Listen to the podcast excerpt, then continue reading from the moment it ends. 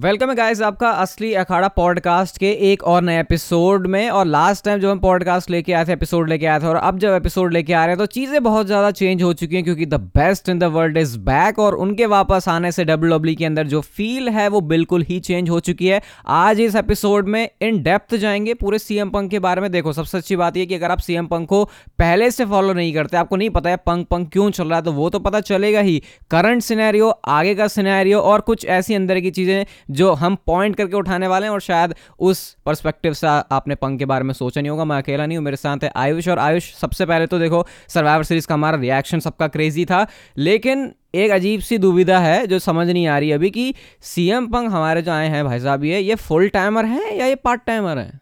तो भाई सबसे पहले तो मज़ा आ रहा है वापस पॉडकास्ट को लेके हम आए हैं। और जैसे सी एम पंक के हाथों में माइक्रोफोन पकड़ने का वेट चल रहा था लोगों की तरफ़ से कि कब वो आएगा। वैसे मैं भी वेट कर रहा था कि मैं कब इस माइक्रोफोन में आके दोबारा बोलूँगा। भाई, ये सी एम पंक का पॉडकास्ट इतना ज़रूरी है, पर आइकॉनिक सर्वाइवर सीरीज़ रिटर्न किसी ने सोचा नहीं था जब ये पिछले चार पाँच सालों में कि ये कभी हो भी सकता है कभी पॉसिबल भी हो सकता है क्योंकि मैं खुद इतना बड़ा सी एम पंक का फ़ैन हूँ मैंने उनको ए डब्ल्यू में लाइव देखा अरीना में तब भी ऐसा कभी लग नहीं रहा था कि ये बंदा डब्ल्यू डब्ल्यू में वापस आएगा लेकिन वो चीज़ हो गई।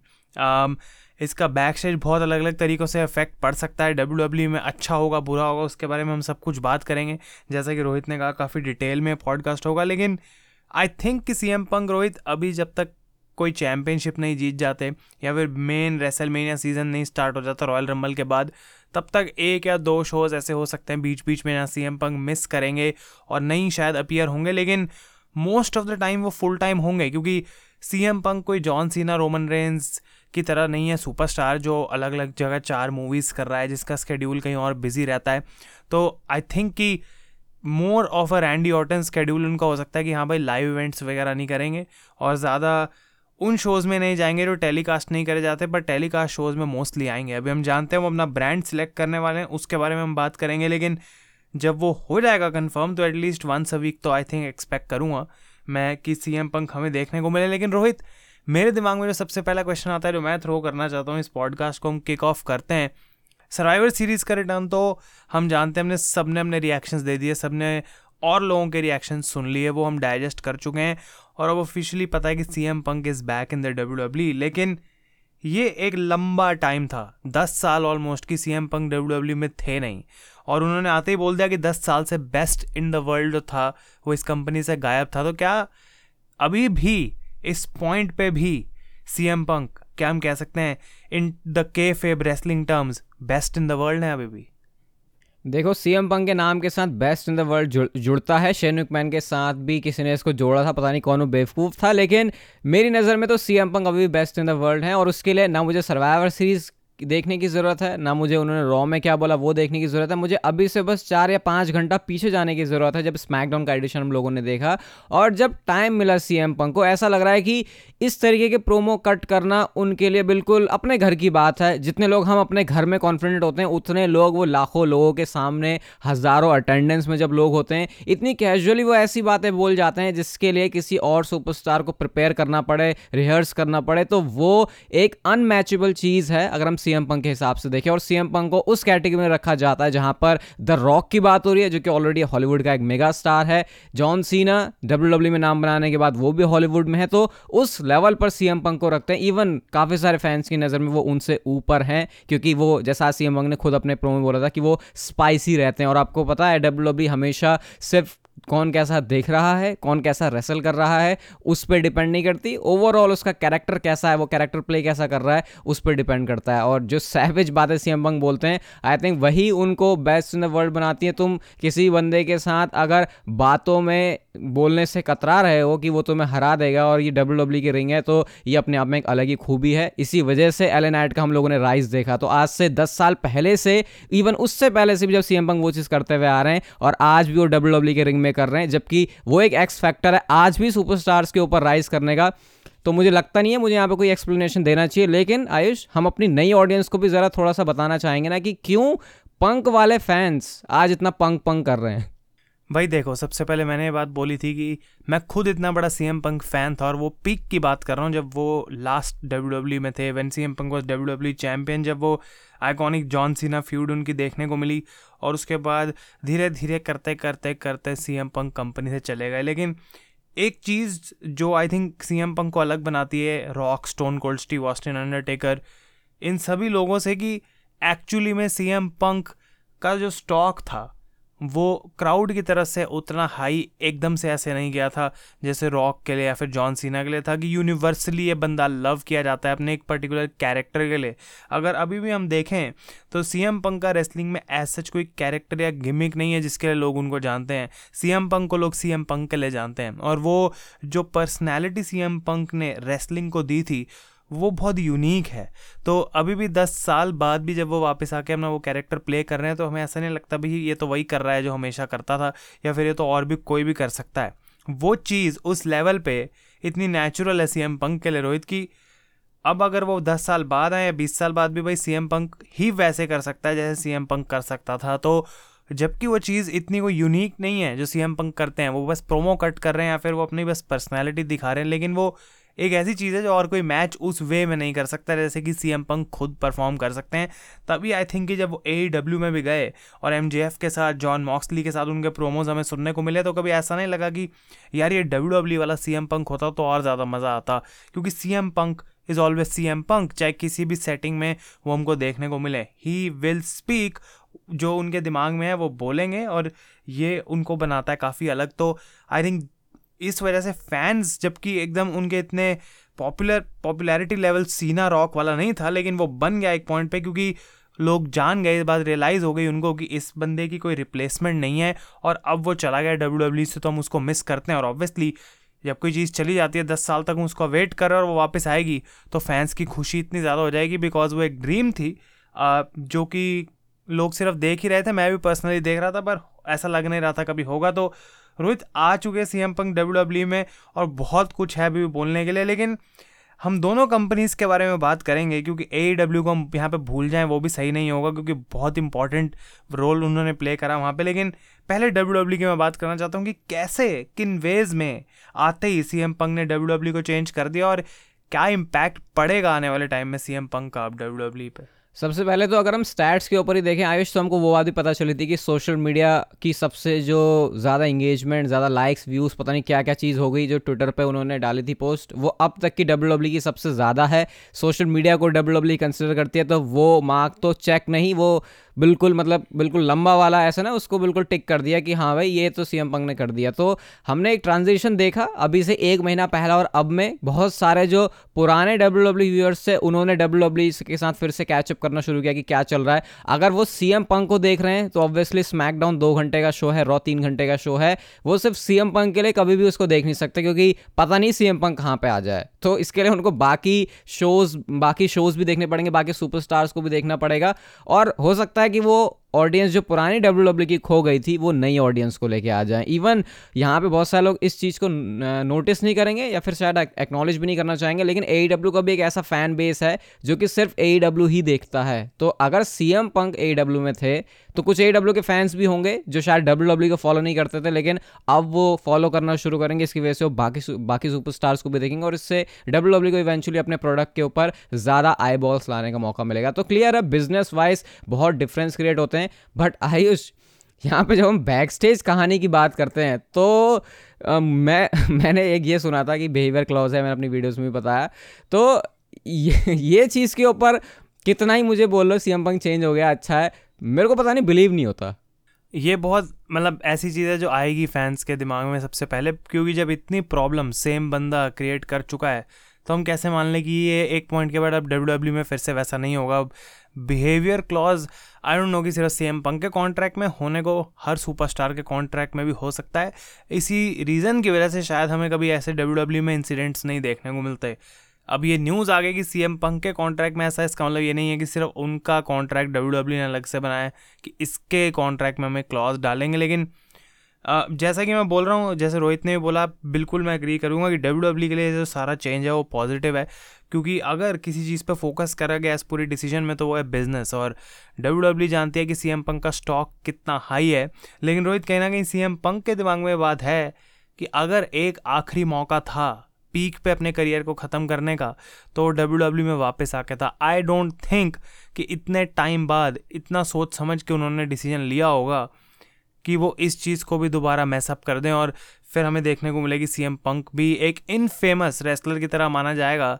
आने वाले हमेशा हमेशा के लिए, फिर उसके बाद कि उस चीज़ का कोई फिक्स नहीं है एंड आई डोंट थिंक कि सी एम पंक वैसे अपना जो है करियर ख़त्म करना चाहेंगे। तो भले ही बिहेवियर क्लॉज हो, भले ही कुछ भी आई थिंक डब्ल्यू डब्ल्यू काफ़ी टाइट रखने वाली है मामला back stage C M Punk के रिगार्ड्स में एंड आई थिंक कि वो काफ़ी हद तक चिल लग रहे हैं।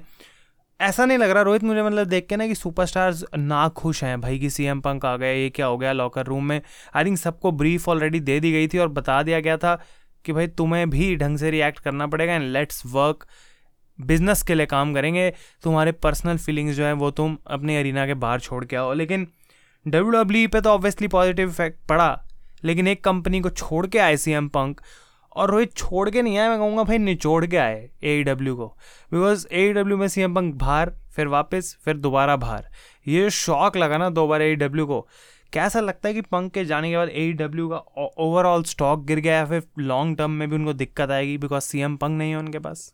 मुझे लगता है ए डब्ल्यू इसमें बहुत गलत फंस गई, गलत मारी गई, क्योंकि टोनी खान ने ऑब्वियसली जो है इन्फ्लुएंस किया सी एम पंक को दोबारा से रेसलिंग में आने के लिए, क्योंकि अगर ए डब्ल्यू जैसी कंपनी एग्जिस्ट नहीं करती तो आ, ये हो सकता है शायद बहुत ज़्यादा बोल्ड हो मेरी तरफ़ से लेकिन मुझे नहीं लगता कि फिर कभी डब्ल्यू डब्ल्यू में आ भी पाते सी एम पंक क्योंकि प्रो रेसलिंग की इंडस्ट्री में उन्होंने अपनी अपने अपनी री एंट्री रिटर्न किया ए डब्ल्यू की वजह से एंड देन वहाँ पर चीज़ें मैसअप हुई तो जाके वो डब्ल्यू डब्ल्यू में आए। तो टोनी खान का बहुत बड़ा रोल था सी एम पंक को वापस लाने में लेकिन चीज़ें सीएम पंक की तरफ़ से कुछ ऐसी हुई हैं जो कि चाहे सही है, चाहे गलत है, उसे कुछ भी मानो। एट दी एंड उसका जो नेगेटिव इफ़ेक्ट है, वो कंपनी पर पड़ा है और मैं भी देख भी रहा था कोलिजन जो शो है, उसकी हालत ऐसी हो गई थी क्योंकि हमको पता है, जो इनकी कॉन्ट्रोवर्सी भी थी, उसकी वजह से ऐसा बोला जाता है कि कोलिजन वाला जो शो है, वो सी एम पंक की वजह से बनाया गया था कि इनको अलग अलग रखा जा सके। लेकिन फिर उसके बाद अब कोलिजन ऐसा लग रहा है कि बहुत सारे लोग सी एम पंक की वजह से उसको देख रहे थे और जो लोग नाखुश हुए टोनी खान के डिसीज़न से भी आयुष, क्योंकि टोनी खान ने मेरे ख्याल से कुछ गलत नहीं किया, उन्होंने बिल्कुल सही किया। अगर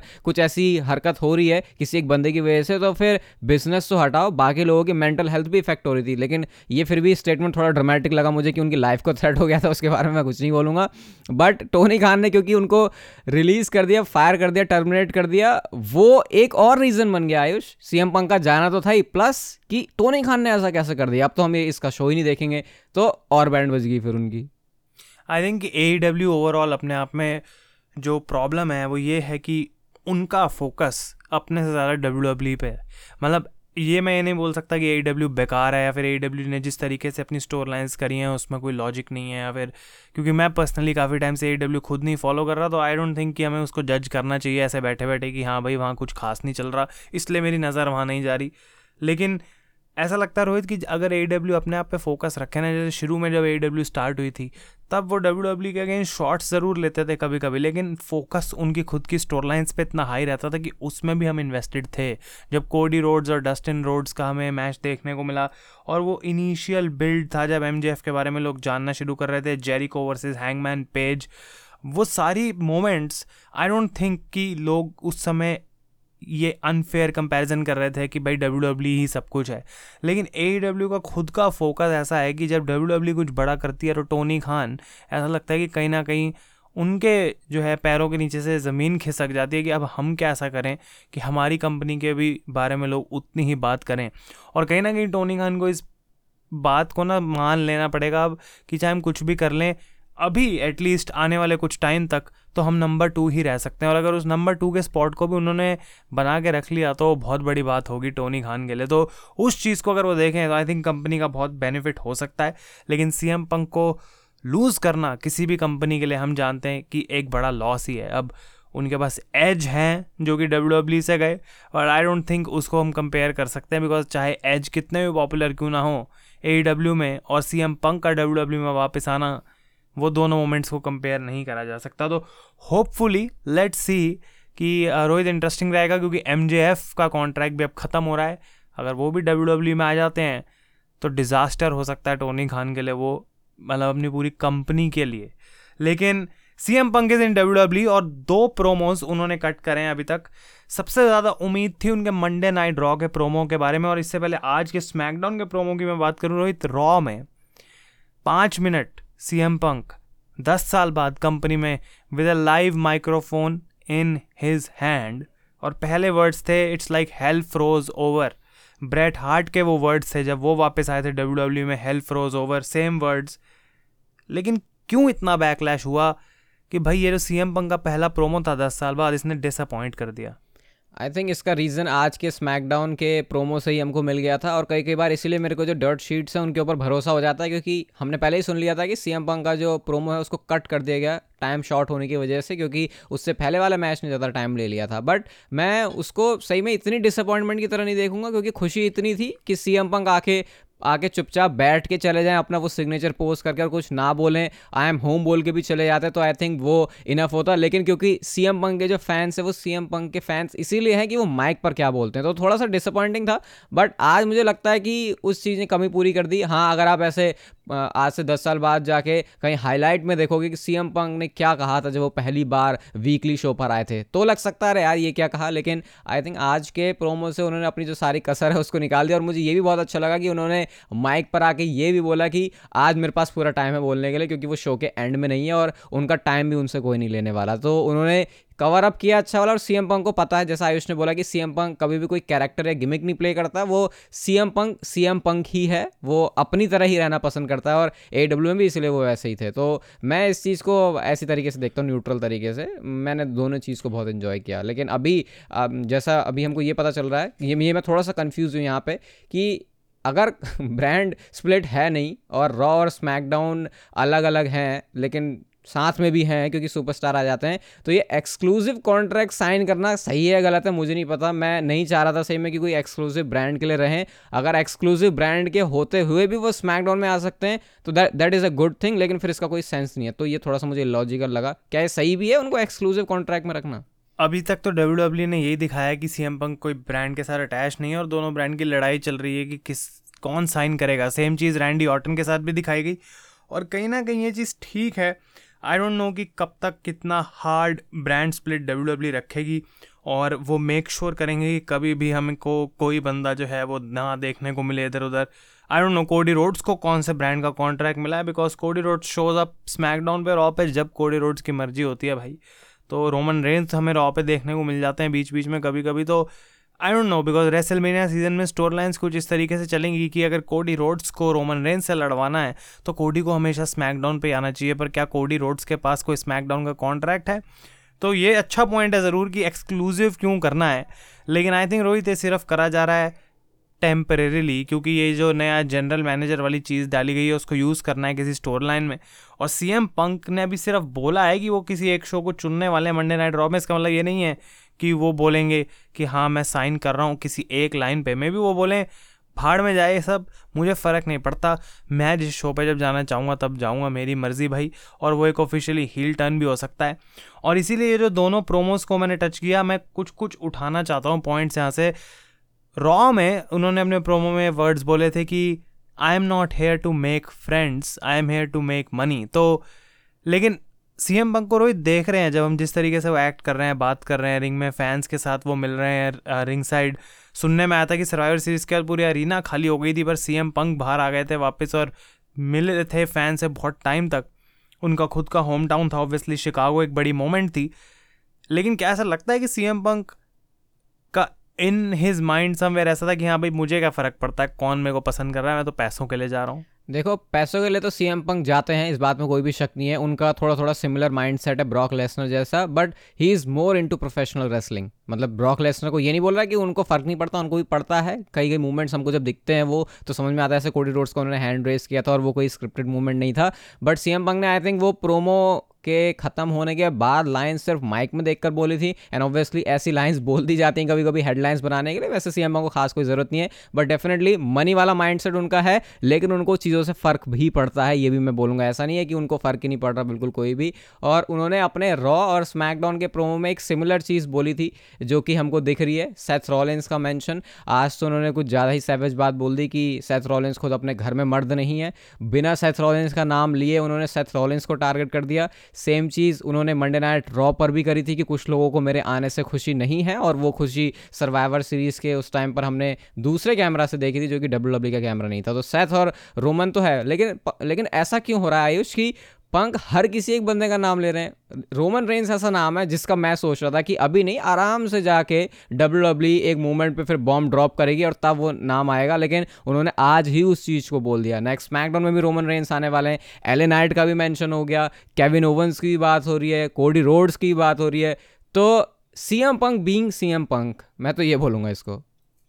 I think C M Punk इतना ज़्यादा सोच चुके हैं कि इनका आगे का एक साल डब्ल्यू डब्ल्यू में क्या जाने वाला है और प्रॉब्ली ट्रिपल एच को उन्होंने घुसते ही बोला होगा कि हाँ भाई ये पाँच छः नाम तो हैं जिनके साथ मैं लड़ना चाहता हूँ और एक चीज़ जो मुझे बिल्कुल चाहिए वो है माई स्टोरी जिसके बारे में हम अभी बात करेंगे। ऑब्वियसली सेथ और रोमन एक बहुत बड़ा टॉपिक है अपने आप में, लेकिन जैसा मुझे ऐसा लगता है कि सी एम पंक के दिमाग में ऑलरेडी ये डिसाइडेड है कि किस किस से उनको मैचेस लड़ने हैं। इनफैक्ट कि किस किस के साथ वो अपने आप को एक स्टोर लाइन में टैग टीम में अगेंस्ट हो सकते हैं, कोई वर्ल्ड टाइटल स्पॉट में कहीं ना कहीं आने वाले एक डेढ़ साल, दो साल में देख सकते हैं।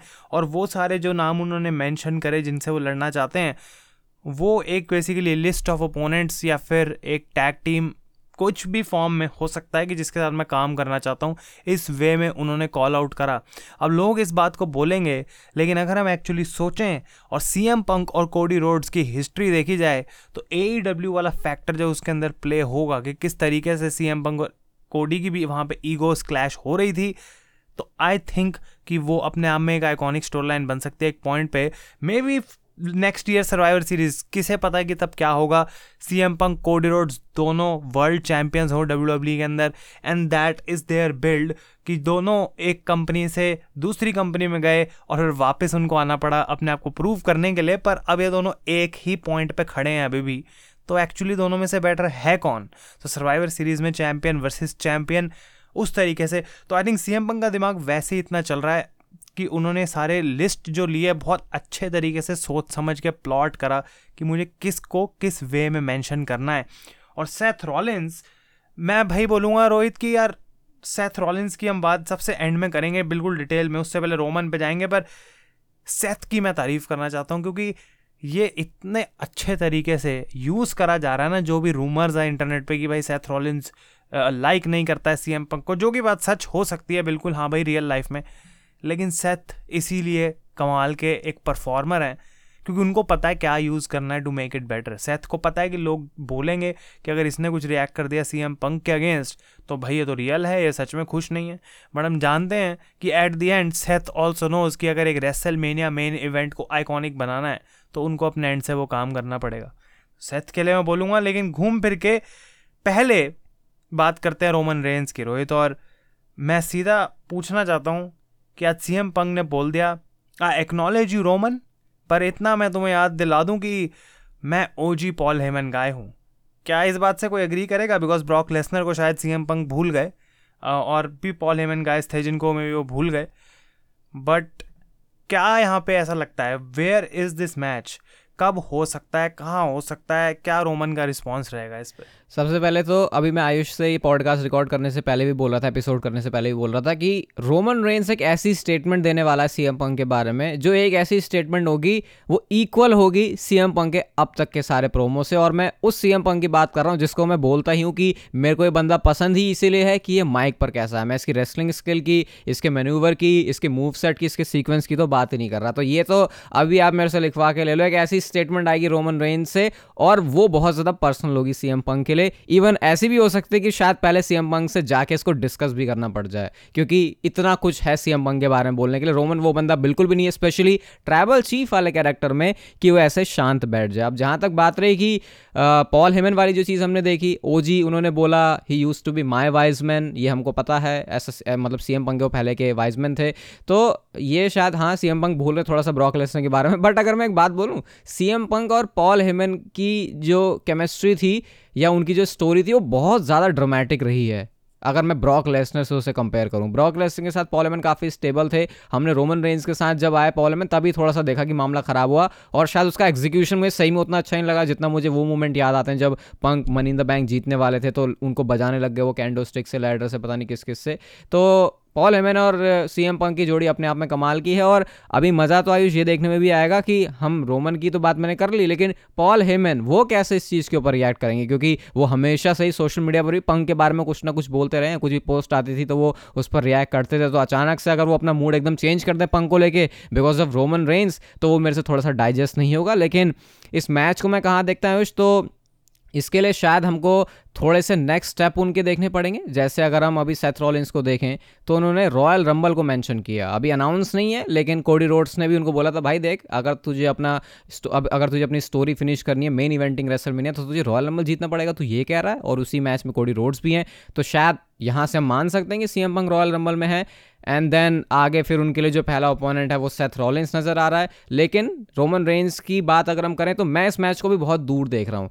क्या डब्ल्यू डब्ल्यू आयुष ऐसा भी कर सकती है कि हम बोल तो रहे हैं सेथ रॉलिंस के बारे में, चलो अभी पंक वर्सेस सेथ भी करते हैं बात, लेकिन ऐसा हो सकता है क्या कि रेसल में रोमन वर्सेस पंक हो रहा है? क्योंकि डब्ल्यू डब्ल्यू सोची कि एक साल का उनको और वेट करना पड़ेगा नेक्स्ट ईयर की रेसल तक। मुझे नहीं लगता कि डब्ल्यू डब्ल्यू इस डायरेक्शन को बिल्कुल भी अप्रोच करेगी इस पॉइंट पे बिकॉज़ इट्स ऑब्वियस इस पॉइंट पे कि कोडी रोड्स रोमन रेंज से लड़ने वाले हैं। और Seth Rollins C M Punk भी पूरी सेंस बनाता है, सारी चीज़ें वही उस डायरेक्शन में पॉइंट कर रही हैं। मुझे नहीं लगता कि C M Punk versus Roman Reigns match करने के लिए जितनी हिस्ट्री इन दोनों के बीच में है, जितनी स्टोरी टेलिंग करी जा सकती है स्पेशली रोमन रेंज अब ट्राइबल चीफ है रोमन रेंज अब बिग डॉग नहीं है तो ऑटोमेटिकली बहुत ज़्यादा बेटर स्टोरी हो जाएगी, लेकिन आई डोंट थिंक रोमन को उसके लिए चैम्पियन होने की कोई ज़रूरत है। तो डब्ल्यू डब्ल्यू अगर किसी एक बड़ी फ्यूड को एक बड़े स्केल पे, बड़े पेपर व्यू के लिए बचाना चाहती है। लेकिन हाँ वो भाई किसी बड़े टाइटल के लिए ना हो और हम फिर बहुत बार ये क्वेश्चन पूछ चुके हैं कि भाई रोमन रेंस टाइटल हारेंगे, उसके बाद ट्राइबल चीफ का क्या होगा भाई? कभी तो रोमन रेंस चैंपियनशिप हारेंगे, उसके बाद रोमन क्या करेंगे? लेकिन अगर उसके बाद भी सी एम पंक जो हैं, वो रास्ते में खड़े हुए हैं रोमन रेंस के, और maybe C M Punk तब चैंपियन हो और दूसरे टाइटल के लिए रोमन लड़ सकते हैं मे भी वैसा पॉसिबल हो सकता है। But next year SummerSlam next year Royal Rumble या मे बी उससे अगली रेसलमेनिया वो टाइम मैं देख रहा हूँ जब Roman Reigns versus C M Punk actually होना चाहिए। बिकॉज़ रोहित कुछ बातें जो हम नहीं भुला सकते। पॉल हेमन सिर्फ़ स्टोर लाइन में सी एम पंक के पॉल वो मतलब हम कह सकते हैं वाइज मैन नहीं थे। लेकिन Paul Heyman is the guy जो सी एम पंक को डब्ल्यू डब्ल्यू में लेके आए, जिसने इसी डब्ल्यू में सी एम पंक को देखा, जिसने हर चीज़ सी एम पंक की फॉलो करी है और एक बड़ा इन्फ्लुएंस रखते हैं सी एम पंक के करियर पे। They are close they know each other और पॉल हेमन हमेशा रिस्पेक्ट करते हैं सी एम पंक की उस चीज़ के लिए। लेकिन अगर रोमन की मैं बात करूँ तो एक बड़ी बात है। The shield was C M Punk's idea और कभी भी उस रियल ओरिजिनल आइडिया में सी एम पंक नहीं चाहते थे कि शील्ड में रोमन रेंस हों। तो वो एक ऐसा इतना पुराना पॉइंट है 2012-13 का, जिसके अराउंड रोमन का सारा करियर बना आगे जाके। वहाँ से स्टोरी इनकी स्टार्ट होती है। और अब आप देख सकते हो भाई कितना कुछ है बताने के लिए। इस पॉइंट तक जब दोनों की लाइफ करियर पूरा बदल चुका है तो आई थिंक कि डब्ल्यू डब्ल्यू के इनफ स्टोरी होगी इनफ टाइम होगा इसको एक अलग फ्यूचर सेटिंग में डालने के लिए। सिर्फ़ आज एक हिंट ड्रॉप कर दिया गया है कि हाँ भाई इन दोनों के बीच में भी कोई बीफ है। लेकिन अगर C M Punk Monday Night Raw के लिए साइन कर लेते हैं तो वो ईजिली रोमन और सी एम पंक को फ़िलहाल जो है सेपरेट रख सकते हैं। क्या लगता है रोहित, ऐसा बेटर होगा करना? मुझे लगता है कि ये अगर आप यहाँ से देखो मतलब सी एम पंक कोई एक साल के लिए वापस नहीं आया कंपनी में, जैसे हमने सुना है कि मल्टीपल ईयर्स की उन्होंने डील साइन करी है। तो आप कैसे सिर्फ़ चार महीने में सी एम पंक के वो दो मै बेस्ट सबसे बड़े मैचेस दे सकते हो? जिसके लिए फैंस वेट भी कर लेंगे। मैं बात कर रहा हूँ C M Punk versus Seth Rollins और C M Punk versus Roman Reigns तो एक ही आइडिया है यहाँ पे। रॉयल रमन में अगर उतर रहे हैं सी एम पंक तो ऑब्वियसली फिर वहाँ से कहानी उनकी रेसलमेनिया में मैच के लिए सेथ रॉलिंस के अगेंस्ट बनती है। एंड देन उसके बाद पूरे साल, अगले साल आने तक सी एम पंक और रोमन रेंस की बिल्ड होगी। और जितना slowly W W storyline को प्रोग्रेस करती है, मुझे लगता नहीं हमको इसमें कोई भी क्वेश्चन करना चाहिए कि क्या एक साल तक ये स्ट्रेस तो नहीं लगेगा? क्योंकि इतना कुछ है यहाँ पे। सीएम पंक का आना ही अपने आप में इतनी फ्रेश फीलिंग है कि अगर वो अभी से लगातार दस हफ़्ते भी सिर्फ़ प्रोमो ही कट करें तो वो भी लोगों को काफ़ी फ्रेश लगेगा, क्योंकि दस साल से फैंस ने उस चीज़ का वेट किया है। तो मैं तो इसको इस तरीके से देखता हूँ कि इनफ टाइम है। पहले सेथ रॉलेंस और सीएम पंक की जो स्टोरी है, उसको अच्छे से निपटाना चाहिए। और क्या? यहीं से सवाल है। जो आज उन्होंने स्मैकडाउन में बोला कि वो अपनी स्टोरी फिनिश करेंगे। मेन इवेंटिंग रेसलमेनिया तो उसका पास कैसे होगा अगर हम देखने की कोशिश करें? Obviously it is against Seth Rollins but फिर भी किस तरीके से? भाई, मेरे को तो इतनी मेरी यादें ताज़ा हो गई ना, ये सुन के जैसे सी एम ने बोला कि मेरी जो स्टोरी है वो मेन इवेंट करने की रेसलमेनिया मतलब almost as C M Punk fan goose bumps ऐसा लग रहा था कि इस बंदे के लिए आज मुझे अच्छा लग रहा है because that journey that circle is complete अब ये बात तो पक्की है कि एक night probably night one C M Punk करेंगे हेडलाइन रेसलमेनिया की। एक ऐसी चीज़ जो कभी विंस मैकमैन ना उनको करने देना चाहते थे, ना उन्होंने कभी करने दी। लेकिन अब जब विंस मिकमैन के हाथ में कुछ नहीं है C M Punk is back and C M Punk will headline WrestleMania कहीं ना कहीं विंस की जल रही है, कहीं ना कहीं विंस रो रहे हैं, लेकिन अब वो कुछ कर नहीं सकते। लेकिन रोहित, मुझे ऐसा लगता है कि ये अनबिलीवेबल बहुत बड़ा मैच है। मतलब जब सी एम पंक नहीं आए थे, तब सोच के लगता था कि हाँ भाई सेथ रॉलिन्स वर्सेस पंक एक बहुत अच्छा मैच होगा, पर जिस तरीके से, जैसे मैंने सेथ के बारे में बात करी, उन्होंने जो रिएक्शन दिया है अपना सी एम पंक को हेट करते हैं वो पूरा तरीके से, उसने इस मैच की जो स्टेक्स हैं, वो बहुत ज़्यादा ऊपर कर दी हैं। और हमारा वीडियो पॉडकास्ट जो था सेथ रॉलिन्स वाला, उस पर हमने बात करी थी कि कैसे सेथ को रेसलमेनिया तक टाइटल हारना नहीं चाहिए, और अब हम कितना क्लोज हैं और आई डोंट थिंक कोई अब बोलेगा कि सेथ टाइटल हारेंगे। तो उस टाइटल की वैल्यू बढ़ चुकी है सेथ की एज अ चैम्पियन वैल्यू बढ़ चुकी है, पूरे साल ये बंदा ग्राइंड कर रहा है और फिर आउट ऑफ़ नो वेयर जैसे सी एम पंग ने अपने रॉ के प्रो में बोला था the most feared man in the industry walks सबसे आगे आ जाता है एकदम से लाइन में और उसको जो कोई करता हुआ रोक भी नहीं सकता है कि क्या तू कर रहा है। तो जो स्टेक्स है ना, जो वैल्यू जो लेवल पे मैच चला गया है, वो एक्सपेक्टेशन से भी आगे जाने वाला है और क्या इसका पाथ रहेगा, वो बिल्कुल क्लियर है। लेकिन रोहित, मुझे कहीं ना कहीं ऐसा लग रहा है कि क्या C M Punk versus Seth Rollins करने के लिए सी एम पंक को एक्चुअली रॉयल रंबल जिताने का कोई पॉइंट है? क्या वो करना चाहिए? क्या वो टू ऑब्वियस है एक रॉयल रंबल वेस्ट करने के लिए सी एम पंक के अराउंड देखो यार डब्ल्यू डब्ल्यू में अगर हम पहले से देखें तो डब्ल्यू डब्ल्यू हमेशा दो तरीके से इन चीज़ों को अप्रोच करती है। पहला क्योंकि ट्रेडिशनली रॉयल रंबल का विनर ही रेसल को मेन इवेंट करता है तो डब्ल्यू डब्ल्यू उस चीज़ को ध्यान में रखती है। और दूसरा, क्योंकि अब टू नाइट्स वाला रेसल का शो होता है तो ऐसे में ये हमेशा ज़रूरी नहीं होता ऑब्वियसली क्योंकि दोनों मेन इवेंट सब अलग अलग होते हैं, लेकिन डब्ल्यू डब्ल्यू पूरी एक स्टोरी कि हाँ अब लग रहा है कि कोई बंदा मैच में जीतने के बाद रेसलमीना के मेन इवेंट में एंटर कर रहा है। तो कई बार सिर्फ़ उस बॉक्स को टिक करने के लिए डब्ल्यू डब्ल्यू उस सुपरस्टार को रॉयल रंबल को जिताती है, जो कि बहुत ऑब्वियस लगता है कि यार, ये तो बिना रॉयल रंबल जीते भी वो काम कर सकता था। बट अगर वो एक एक फ्रेम में करना हो चीज़ को तो ये ज़्यादा दिखता अच्छा है कि C M Punk Royal Rumble जीत के उसके बाद रेसलमीना के मेन इवेंट में जा रहे हैं, लेकिन हमारे पास और भी ऑप्शन हैं, जैसे कि एल नाइट गुंथर का यहाँ पे नेम है, एक और नाम है जिसको मैं मिस कर रहा हूँ कोडी रोड्स ऑब्वियसली वो नेम है जिसको दो बार लगातार वो रॉयल रंबल जीतेंगे फैंस यहीं पर क्वेश्चन करते हैं। तो मैं सही बताऊँ, मैं दोनों तरीके को इस समय, दोनों दोनों तरीकों में मैं अग्री कर लूँगा डब्ल्यू डब्ल्यू के किसी भी तरीके से मैं खुश होऊँगा, क्योंकि सी एम पंक का रॉयल रंबल जीत के रेसलमीना जाना, ये देखने, सुनने में और स्टोरी में बहुत अच्छा लग रहा है। और अगर किसी दूसरे सुपरस्टार को मौका मिलता है तो वैसे भी सेथ रॉलिंस को तो जाना ही है सीएम पंक के अगेंस्ट में। तो मैं इसको इसी तरीके से देखता हूँ कि मतलब दोनों में से कोई भी पाथ सही हो सकते हैं। और मेरे हिसाब से रोहित, फिर ये तो क्लियर है, जबकि हम बात करेंगे कि एक दो हफ्तों बाद कि कौन रॉयल रंबल मैच जीत सकता है, क्या हमें लग रहा है। क्या इस टाइम पे सेफ़ बेट होगी क्या ना कि 99 परसेंट चांस है कि कोडिया सीएम पंग में से कोई एक रॉयल रंबल मैच जीतने वाला है। और हम जानते हैं कि अगर उनमें से कोई भी जीतेगा तो उसका किसके साथ मैच होगा? आई थिंक कहीं ना कहीं मैंने बोला तो सही कि सी एम पंग को जिताने की ज़रूरत नहीं है, लेकिन हम जानते हैं बहुत सारे रेसलिंग फैंस है कि बोलेंगे कि भाई सी एम पंग ने क्या करा है रेसल मीना के मेन इवेंट में आने के लिए? इसको सीधा टाइटल शॉट दे दिया, बिना कुछ करे, और भी बहुत लोग हैं डिजर्विंग तो अगर C M Punk Royal Rumble जीतते हैं तो ही प्रूव द पॉइंट कि उनकी मर्ज़ी भाई, मैं रॉयल रंबल जीता हूँ, लेकिन क्या कोडी या C M Punk that's it I think हाँ मैं अभी अपना 99.9999 परसेंट वाला क्लेम तो नहीं करूँगा, लेकिन हाँ मोस्ट जो चांसेस यहाँ पे लग रहे हैं वो यही है कि या तो वो सी एम पंक होगा, या फिर वो कोडी रोड्स होगा, और देखा जाए तो दोनों को भी कह सकते हो रॉयल रमल जीतने की ज़रूरत नहीं है, क्योंकि कोडी रोड्स भी भाई वो अपना कब से गाना गा गा रहे हैं रोमन रेंस वाला तो उस गाने के तहत उनको रोमन रेंस के अगेंस्ट लाया जा सकता है, लेकिन अगेन वही सेम स्टेट में फिर कोडी रोड्स के लिए भी आ जाएगी कि इसने ऐसा क्या किया है कि इसे लगातार दो बार रेसल के मेन इवेंट में रोमन रेंस मिल रहा है तो दोनों के लिए वो सेम चीज़ अप्लाई होती है। क्या पता डब्ल्यू डब्ल्यू दोनों को साइड में रख के गुंथर या फिर एलेनाइट जैसी अपॉर्चुनिटी की तरफ़ देखे, क्योंकि एलेनाइट भी एक बहुत ज़्यादा डिजर्विंग कैंडिडेट है और आई थिंक सबसे ज़्यादा फ़ायदा अगर किसी को होगा है करके तो वो सी एम पंक और कोडी रोड से ज़्यादा इन दो सुपरस्टार्स को होने वाला है स्पेशली एलेनाइट को होने वाला है। तो यहाँ पे काफ़ी अलग अलग तरीके से चीज़ें हो सकती हैं, कुछ कहा नहीं जा सकता और ये काफ़ी बढ़िया हमारा एरा चल रहा है इस समय, जो कि अनप्रिडिक्टेबल चीज़ों का है। लेकिन अगर एक चीज़ प्रिडिक्ट करनी हो यहाँ पे क्या सी एम पंक की स्टोरी मुझे पता नहीं कि अभी इस पर हम अपना कोई ओपिनियन या कोई प्रिडिक्शन दे सकते हैं फिर नहीं। क्या रेसल मीना के मेन इवेंट में जाके उनकी story unlike Cody Rhodes finish हो रही है? क्या वो जीत रहे हैं सेथ रॉलिंस के पास से वर्ल्ड हाईवेट चैंपियनशिप ये मतलब अभी मतलब ऐसा क्वेश्चन है कि यार इसका आंसर मैं नो क्यों दूँ? कैसे दे सकता हूँ? मतलब बंदा वापस आता है और अगर रेसल मीना के मेन इवेंट में हार जाता है, वो सिर्फ़ तभी हो सकता है अगर उस मैच की एंडिंग उस पूरे मैच की स्टोर लाइन से भी ज़्यादा बड़ी हो। For example Brock Lesnar for example Rock कोई ऐसा बंदा आ जाए सी एम पंक के सामने, जिससे सी एम पंक भी पिघल के चार हो जाएँ और वो बोलें, भाई, ये क्या हो गया? मेरा, इस वजह से मैं मैच हार गया। अनलेस डब्ल्यू डब्ल्यू वो पुल कर सकती है।